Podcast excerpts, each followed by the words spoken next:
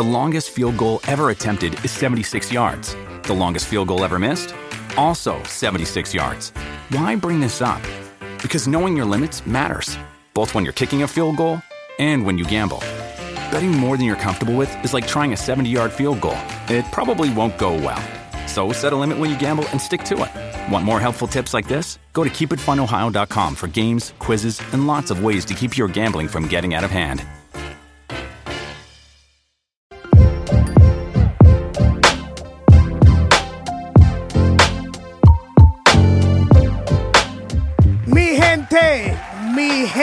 Mi gente, bienvenidos una vez más a nuestro programa Hablemos Podcast.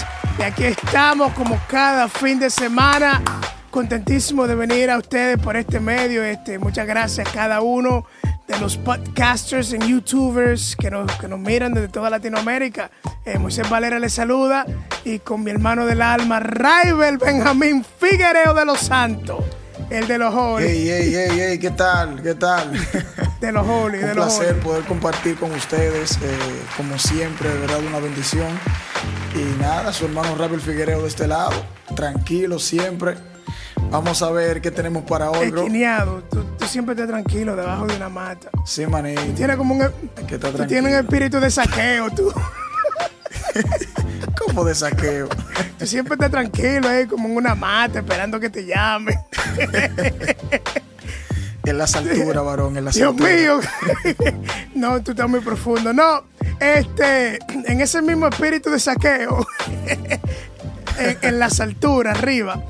Nosotros vamos a empezar en el día de hoy una nueva serie que surgió a través de una conversación que tuvimos alrededor casi de un mes y medio, Raibel y yo, y lo compartimos en el grupo. Y creo que va a ser como anillo al dedo. Esta serie, señores y señores, se va a llamar Desahogo. Bueno, aquí vamos a tener un sinnúmero de personas, de amigos, compañeros del ministerio, de muchos lugares de Latinoamérica. Ustedes saben que uno no solamente se escucha en República Dominicana. Claro, hay mucha gente que por ahí no escuchan, pero nosotros queremos darle en esta oportunidad amigos, ministros de compañeros, gente que trabaja en la iglesia, que tome este espacio por aquí para nosotros hacerle algunas cosas que usualmente no se hablan desde el altar. Ustedes saben que esta es la temática de este podcast, temas que no se hablan de la iglesia, pero yo siento como que mucha gente que está en el liderazgo, que están en las iglesias, que les gustaría decir cosas que quizás no se atreven a decir. Y como esta serie se llama Desahogo, en el día de hoy nosotros tenemos un amigo, me lo conocí en el 2018, que vino aquí en una visita hacia nuestra iglesia, vino nuevo en Oklahoma City, y quedé como impactado con él. Y de ese día supe que era una persona que era buena de mantener el contacto y una amistad. Sumamente impresionado de la forma como Dios lo usaba en el ministerio de alabanza. Nuestro hermano y amigo Fer Moreno desde Baja California, especialmente Mexicali. Así que, mi gente, denle un aplauso a este hombre de Dios que se nos une aquí a la familia de Hablemos. Es parte de la familia. Sí, es parte de la familia. De la familia de Hablemos Podcast. Fer, saluda a la gente. ¿Cómo estás, bro? Bendiciones, mis hermanos. Muchas gracias por la invitación. Mi hermano Raibel, Moisés, la verdad que es un gusto estar con ustedes. Dios bendiga todo lo que están haciendo, amén. Bueno, él está ready. Y una vez lo vamos a poner en la silla caliente. Como dijimos al principio, esta es una serie que se llama Desahogo. Y Fernando le tocó la suerte y la dicha de abrir este espacio. Y en el día de hoy vamos a empezar con nuestro episodio número 1, Desahogo, líderes de alabanza. Bueno, santo. Bueno, ahí se sufre mucho. No, bueno, ahí hay un lloro y un crujir de dientes. La gente... La gente ve mucho lo bonito que se ve esa adoración, qué bonito queda esa alabanza. Bueno. Wow, qué lindo suena esa música, pero hay mucho esfuerzo, hay muchas cosas detrás. Claro, que la gente no sabe. Muchas lágrimas, especialmente porque se te acercan después del servicio. Mi hermanito, esa canción me tocó. Y tú realmente no te sentías como que era tu mejor día. O sea, Fernando, dime a ver, Fer, ¿tú te has encontrado ahí ya? Claro. A veces que uno cree que no está funcionando, pero realmente pues, Dios sigue haciendo su trabajo, man. Wow. Sí, ¿no? Son las cosas, o sea, sabemos que ya lo he visto, he sido un testigo de la forma como Dios te ha usado, pero a veces las cosas no son de color de rosa, ¿cuáles son de esas frustraciones que tú has tenido dentro de tu ministerio, de tu equipo de alabanza, que tú pudieras compartir? Cosas que te frustran, que te hacen sacar de casillas como allá en Dominicana, cosas que te hacen enojar. Bastante. A mí lo que me molesta bastante en lo personal es la indisciplina, mi hermano. La indisciplina de los músicos. Wow, eso. Alaba. Ahí hay fuego en esa situación. Los que llegan tarde. Que decimos a tal hora y llegan una hora después. Esa es una. La segunda, que no ensayaron. Ay. Eso es increíble. La falta de compromiso que pueden tener. Wow, Así es. ¿Qué tú le llamas falta de compromiso? El no ensayar. El no ensayar en casa. Cuando tú como líder de alabanza das los acordes, vamos a sacar tal canción en tal tono. Y llegan y no se saben los acordes, ¿no? A la hora de ensamblar. ¡Wow! Eso. Tú me entiendes, Moisés. Oye, yo sé, yo estaba ahí ya. Sí, porque todo el mundo, quizás la gente no. Quizás no lo analiza de esa forma, pero a veces ven un ministerio como un cuerpo, ¿verdad? Man. Y quizás de ese cuerpo, tú solamente en vez de estar caminando con las dos piernas, quizás estás caminando con una. Porque hay uno de ese cuerpo que quizás no está comprometido al 100%. Y una de las cosas es que a veces cuando se están halagando o dándole palabras de fortaleza y de ánimo al grupo, ¡oh, qué bien sonaron, qué eso! El que menos tiene compromiso es el que más quiere celebrar de esa victoria. O sea, eso es una cosa sumamente incómoda en ese aspecto. Así es. Yo tengo una pregunta ahí. Tú sabes que a veces uno tiene situaciones en el grupo.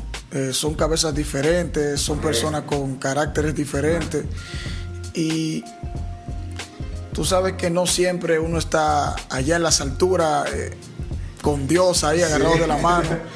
Entonces, ¿tú has tenido alguna experiencia en la que uno de tus chicos no ha estado muy bien delante de la presencia de Dios, no están caminando muy bien y tú has tenido que como que llamarle la atención o algún consejo? Claro. De hecho, ya es que detrás de cámaras ya habíamos comentado si en cierto momento estábamos en tal evento, estuvimos ministrando y nos llegó un pastor que estaba ahí, nos detuvo y nos dijo, hey, aquí hay algo, aquí se siente algo distinto, ¿no? Nos pegó una regañada al grupo de alabanza frente a la congregación. Algo huele feo. Wow.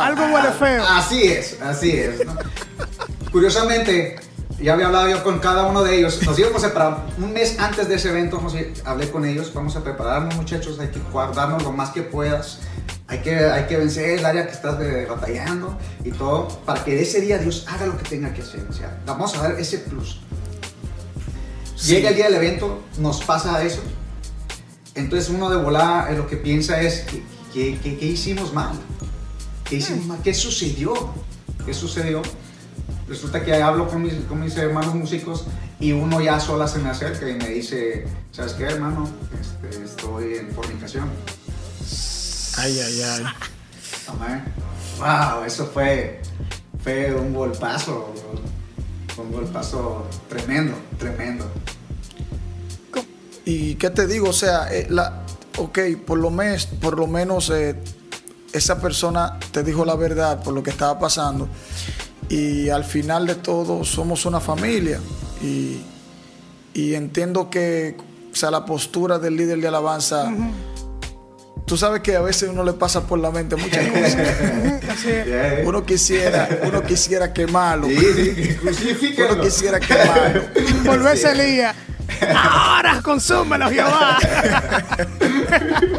Sin embargo, uno se acuerda de Jesús, de que Jesús tiene misericordia de uno cada día. Entonces, ¿qué tú haces? O sea, una vez que él te dijo eso, que estaba en fornicación, ¿qué tú hiciste para ayudarlo? No, amado, lo primero que uno piensa en ese momento, créeme que no es espiritual la reacción que tienes. De hecho, quieres crucificarlo, quieres comértelo, ¿no? ¿Cómo es posible? Es puesto en riesgo todo lo que llevamos haciendo. No, es una situación bien complicada, pero también ahí es donde entra la misericordia, ¿no? La misericordia de Jesús. Claro. Y acordarnos de que probablemente nosotros no hayamos pasado todavía una situación similar, pero qué tal si después, ¿saben? Y cómo quisiéramos que nos trataran, ¿no? Entonces ahí es mucha prudencia, es con pincitas, es un tema que se trata con muchas pincitas. Uh-huh. Sí, y fíjate que tú me haces pensar en algo, porque a veces cuando uno sale a cierto tipo de actividades como líderes de alabanza, y uno ya propone en su corazón, y en este caso ya tú habías comunicado de que, hey, cualquier cosa que ustedes estén haciendo, pídanle a Dios, sométanse sobre Él para que Dios pueda fluir en aquella actividad, y el resultado como quiera diferente, sea algo diferente. O sea, tú tienes un predicador que ahora te está llamando la atención diciendo, hey, algo huele feo aquí en el ministerio de alabanza. O sea, me hizo recordar en algo, cuando Jesús estaba en el monte, en su momento más difícil, y él salió y él esperaba encontrar quizás el apoyo con sus discípulos. Y ¿qué pasó? Que lo encontró dormido y dice, hey, ustedes ni siquiera pueden orar conmigo por lo menos una hora. O sea, el maestro ya estaba sintiendo esa carga.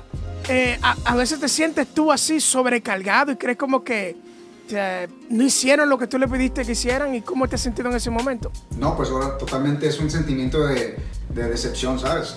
De decepción, como ya hablándote humanamente, porque uno no siempre está espiritual en las cuestiones de las decisiones, ¿no?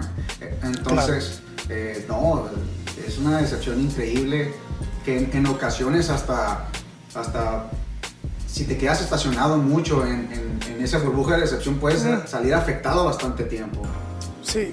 Como hablábamos anteriormente, hay momentos en los cuales ya uno a solas, pues con quién te desahogas, ¿no? O más con el Señor, o sea, te tiras al suelo, Padre, ¿cómo es posible? Te sientes mal, la vergonzada que te pasó. Todo este tipo de situaciones es una mezcla de cosas.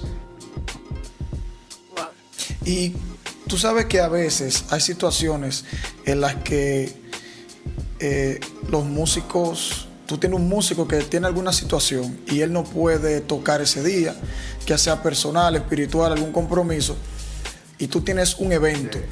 Entonces ese músico no pudo ir y tú tienes que buscar un sustituto. Ay, papá. Entendiendo ya la línea, la forma de pensar que tú tienes, ¿qué tú haces para entonces tú elegir un músico? ¿Tú tomas el primero que te sugieren o tú eres más selectivo? ¡Aleluya! ¡Cállate! Ah, no, fulanito toca bien, sí que venga. Aquí hay una frase que usamos mucho acá, para este lado, no sé si allá con ustedes, aquí yo soy muy rajatabla. RT. Yeah. Entonces, yo necesito conocer a la persona bastante, casi que sea mi amigo para poder que ministre con nosotros, amén. Para que él pueda estar ahí. ¿Por qué? Porque uno no sabe realmente... de dónde viene, las tendencias, porque ahí te va, podrás ser muy buen músico, y aquí voy a soltar una bomba, podrá haber muy buenos músicos, pero son malos cristianos. Bueno. Entonces es complicado, es un tema bien delicado. Bueno. Claro, porque mira, yo decía algo, y es que realmente Pueden haber muchos músicos, pero pocos adoradores, porque realmente debemos entender de que si nosotros tocamos un instrumento en la iglesia sin el respaldo del Espíritu Santo, simplemente estamos tocando un instrumento y no estamos adorando a Dios. Exacto. Porque la adoración es un estado del corazón. La adoración es un estado de devoción en el que tú te rindes y reconoces realmente que Dios es quien te sostiene, que es tu Dios y se merece la adoración. Entonces, si nosotros no tenemos esa conexión con Dios al momento, como músicos, al momento de ministrar en una iglesia o en un concierto, simplemente vamos a ser músicos, no vamos a ser adoradores. Un showito. Porque, una persona que está tocando un instrumento en una canción cristiana, no una persona que está rindiendo su adoración a Dios. Eso es muy diferente. Oye, ahí me invito en ese tenor con respecto a los músicos. Tú no eres de los que creen que deberías usar tu ministerio como líder de alabanza para evangelizar músicos que no son cristianos, traer músicos cristianos, músicos inconversos de afuera y traerlo adentro para evangelizarlo, para que se conviertan y si te lo ganan se quedan en la iglesia. ¿Tú no crees en eso? No, no lo aplico en mi vida jamás. Y tengo músicos aquí en la ciudad, tengo amigos músicos que no son cristianos y tremendamente tienen un talento increíble, pero no lo mezclo. Aunque te falten músicos en la iglesia, ¿no? No, para nada. Okay. No. O sea, ¿qué cualidades debe tener un músico? Aparte de tú conocerlo como amigo, ¿qué cualidades tú entiendes que debe tener para ministrar con ustedes? Para empezar, que toque bien. Okay. Es importante. Cero huevo. Es importante. Es que es importante. Dios. Pero la segunda cosa es que ame al Señor. Que tenga una vida llena de Dios. Amén. Tienen que ir mezcladas estas dos cosas. Sí. De nada sirve que sea una persona que sea buen músico, que tenga licenciatura en la música, si realmente tiene una vida desordenada. Okay. Y ahorita lo que falta mucho en las congregaciones y los pastores, los directores de alabanza, lo que se necesita ahorita es poder dejar una plataforma para la siguiente generación, para poder pasar una estafeta lo más pura, hermano, lo más pura posible, porque para las próximas generaciones. Imagínate que tú y yo no nos guardásemos para el Señor, y eso sí, en la música fuéramos súper profesionales. Imagínate qué tipo de estafeta vamos a darle a los que vienen atrás de nosotros. Exacto. Wow. Así es. Wow. Oye, pero está bien, tú que hablas de preparar la próxima generación, sabes que hay muchos líderes de alabanza que quizás estén en esta situación, de que es un espacio para enseñar, para construir. Y a muchos no les gustan estar ahí, en construir y enseñar. ¿Cómo tú te has sentido cuando tú estás tan frustrado, que tú sabes que hay mucho trabajo en la congregación y todo lo que tú tienes son aprendices? Y tú no puedes preparar un servicio basado a tus habilidades, tus conocimientos, a las cosas que tú puedes hacer. Te sientes como restringido en el momento de fluir, cuando todo tu staff y ayudantes son aprendices. ¿Cómo tú manejas esas situaciones? Bien. Okay. Esa no estaba en el video. Ay. Sí. Esa no estaba en el video.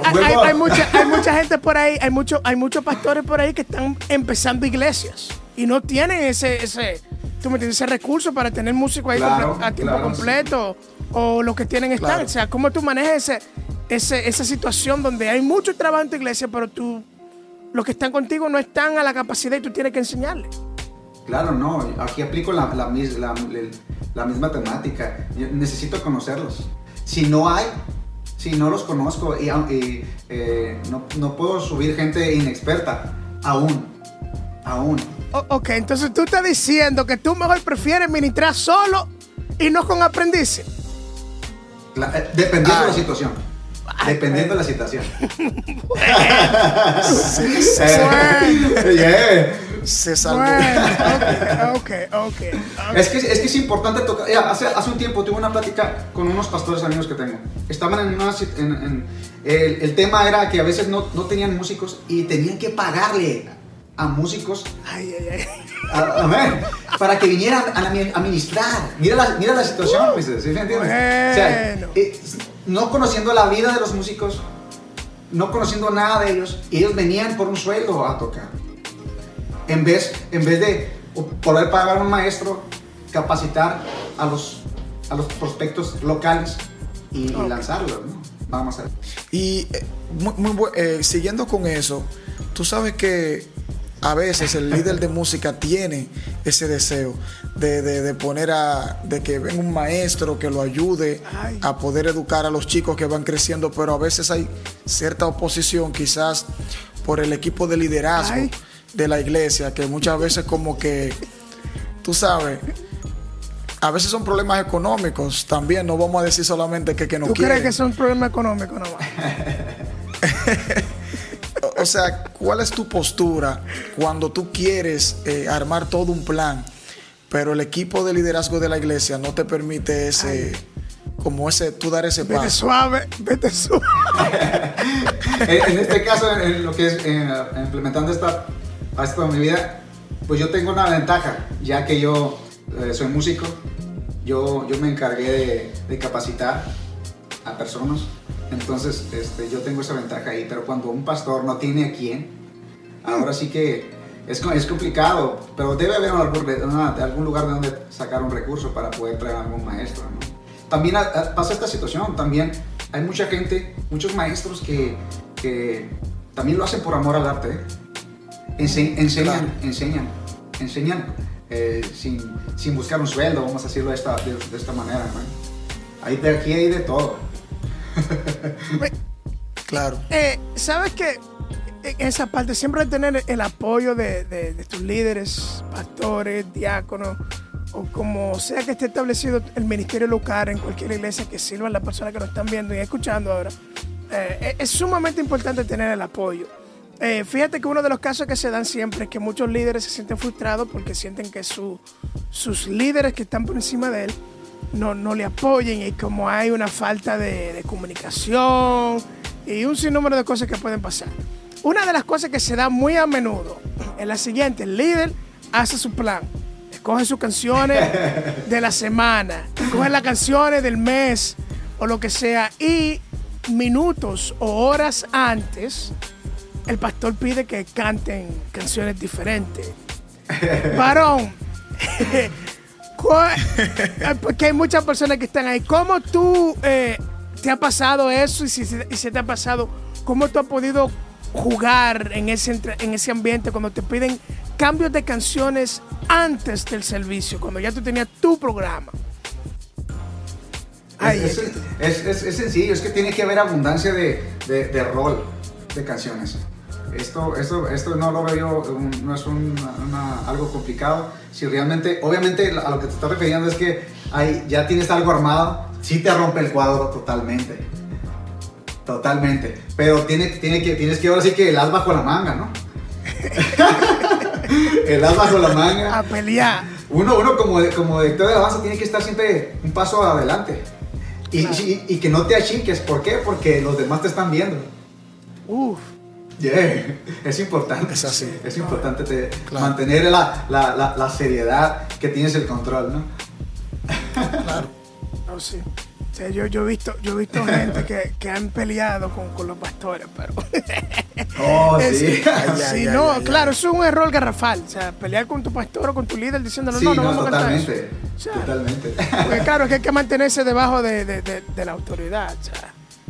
Claro que sí, claro que sí. Todo líder debe, aunque no tengamos quizás muchas veces la misma manera de pensar que nuestro líder, nuestro pastor, la obediencia es primordial. La obediencia es importante porque de hecho lo vimos en David. Uh-huh. David nunca se atrevió a tocar a Saúl porque David sabía que Saúl era el ungido. Y él decía, líbreme Dios de tocar al ungido de Jehová. Papá. O sea, había un respeto. A veces nosotros como líderes de adoración tenemos ciertas diferencias, pero debemos traer esas diferencias a los pies de Cristo para nosotros entonces llegar a un punto medio en el cual podamos alcanzar las metas, tanto el liderazgo como nosotros. Así es. O sea, una pregunta aquí para meternos un poquito más profundo. ¿Te ha tocado ministrar herido? Oh. Después de una discusión, una traición, alguien que habló mal de ti y justamente pasó un día antes de ministrar o una hora antes de ministrar o el minuto antes de ministrar. ¿Te has tocado ministrar herido del altar? Uy, infinidad de veces. Y con esa persona ahí frente ahí. Yeah. Levanten su mano, para arriba. Y esa ¡Aleluya! Persona ahí la que te dio la primera mano. Sí. ¿Te ha pasado? Ay, papá. Demasiadas veces. Ay, no, Dios, pero es... Créeme que es necesario pasar por ahí. Wow. Es necesario porque eso te trae un crecimiento increíble a tu vida. De hecho, ahí, en ese momento, en ese desierto que estás pasando, ahí es donde Dios nos sana. Oh, wow, a nosotros los adoradores. Cuando estamos pasando por un desierto de esa magnitud, ya como dijo Moisés, una traición, alguien que habló mal de ti. Ay, papá. Y ahí es cuando el Espíritu Santo, en lo personal, es donde me ha confortado de una manera como pocas. Adorando a Dios.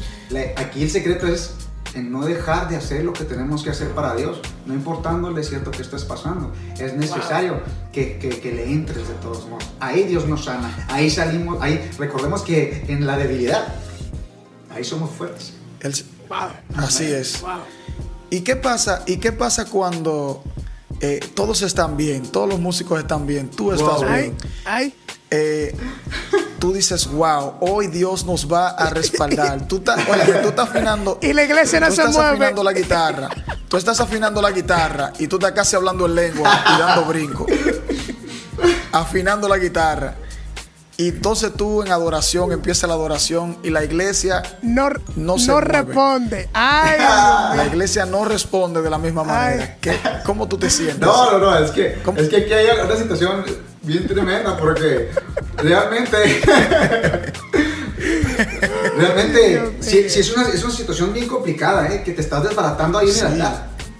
Y hay una buena comunicación con los músicos, y tú sabes bien que todo está estable, todo está bien, todo está rey, como dicen ustedes.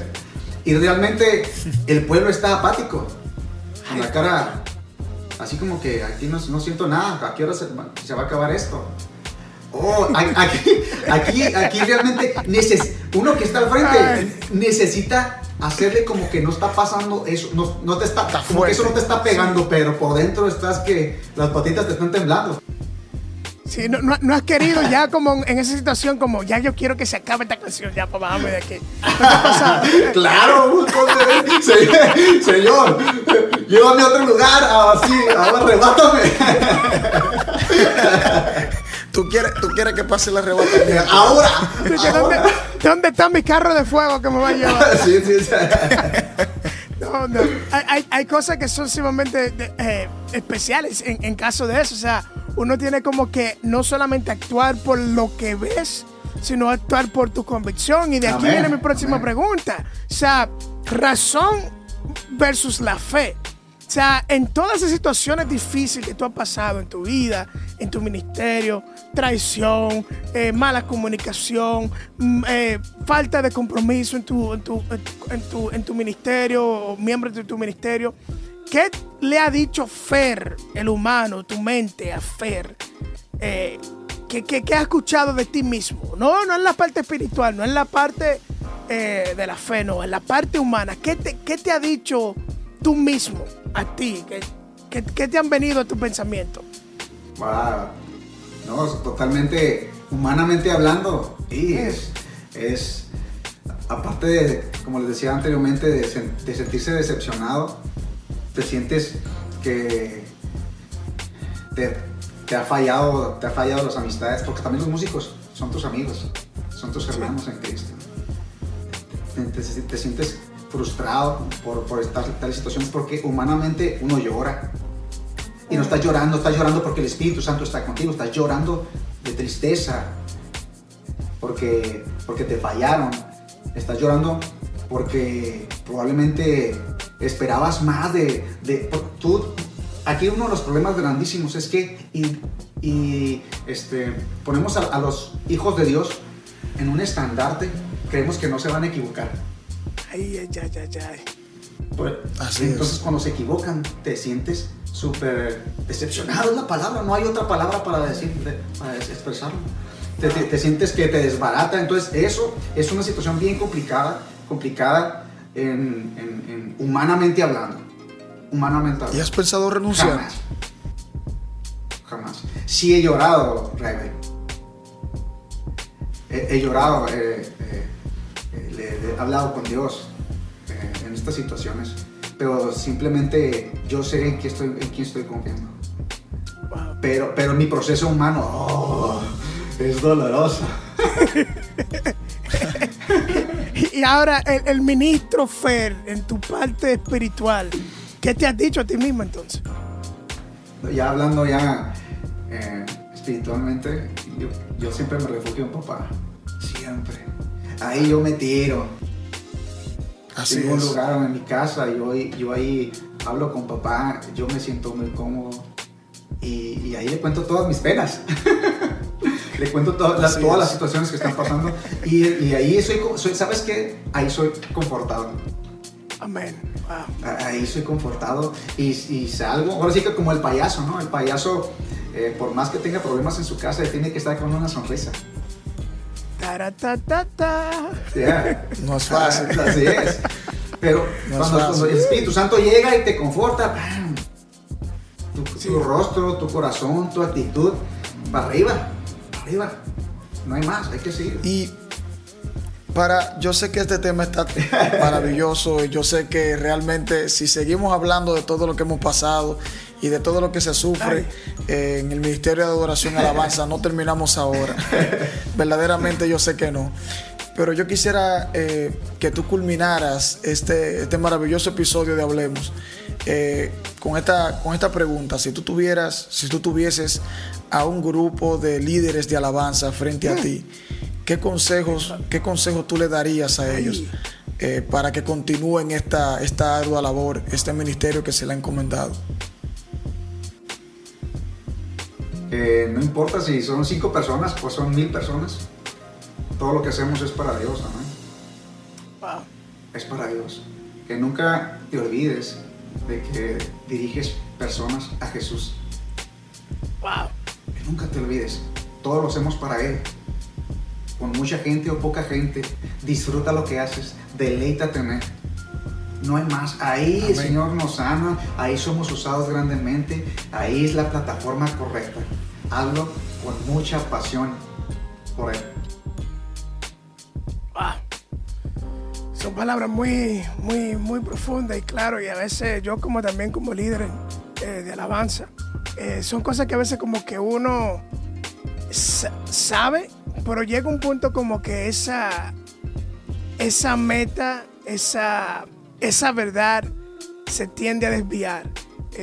A veces uno lo sabe que todo lo que hacemos es para Dios, pero a veces nos sentimos que lo estamos haciendo para los hombres. No para la gloria de ellos, no para que ellos se sientan bien, sino como para nosotros sentirnos como que lo estamos satisfaciendo a ellos. Y eso trae mucha, mucha presión en uno porque a veces queremos elegir las canciones que lo hacen sentir bien, las canciones que prende la iglesia, como yo he escuchado en muchos casos. Oye, no, esa canción cuando yo lo escucho, levanto mis manos, no hay que decirme. Y nos sentimos como que tenemos que elegir las canciones como que la iglesia la va a hacer cantar automáticamente. Y se nos olvida que el blanco es Jesús. Nosotros no elegimos canciones para que la iglesia se sienta bien. Nosotros elegimos canciones para adorar a Jesús. O sea, como hay mucha gente que dice, yo no canten ese canto, a mí no me gusta ese canto. Miren mi hermana, mi silvita, mi silvito. Nosotros no cantamos canciones para que le gusten a usted. Cantamos canciones para que le guste al Padre. Entonces, sí, ese es algo que yo sí corroboro bastante. Que no importa la multitud, si hay 2 o 3 y tu alabanza está tocando el corazón de Dios y el toque del corazón de Dios está haciendo que Él se mueva a través de su pueblo y eso está ocasionando un impacto sobrenatural en la vida del que está ahí por primera vez o alguien que concluye en la iglesia correntemente. Tu trabajo arduo vale la pena. Raibel. Totalmente. No, mano, no más que agregar a las palabras de ustedes, de verdad que sí, muy de acuerdo con ustedes y nada. No tengo absolutamente más nada que agregar. Pero un erudito, habla. No, honestamente no lo voy a agregar a eso. De verdad, muy bendecido por haberte tenido aquí, Fer, de verdad, gracias por compartir con nosotros. Gracias a todos los que nos siguen por haberse quedado con nosotros este tiempo y ver este episodio. Siempre les pedimos que compartan este contenido, que no dejen de compartir lo que nosotros estamos haciendo, porque al final es para el Señor. Así es. Y Fer, ¿dónde las personas te pueden quizás seguirte? Claro, ahí en Facebook y en Instagram como Fer Moreno Oropesa. Oropesa. Así que anoten ese nombre, Fer Moreno Oropesa. Así que, mi gente, sumamente contento. Así empezamos. Qué tremenda forma de empezar esta nueva serie, Desahogo. Así que yo sé que nosotros, cada uno de nosotros, tenemos muchas cosas de qué hablar. Por este llegó a su fin. Así que Moisés Valera se despide de ustedes. Raibel Benjamín Figuereo de los Santos, desde la República Dominicana, y nuestro hermano y amigo Fer Moreno. Así que suscríbanse, compartan este contenido y déjenle saber a la gente, corran la voz, que Hablemos Podcast se está viendo con buen contenido. Así que, mi gente, hasta la próxima, nos vemos, bendiciones. Bye.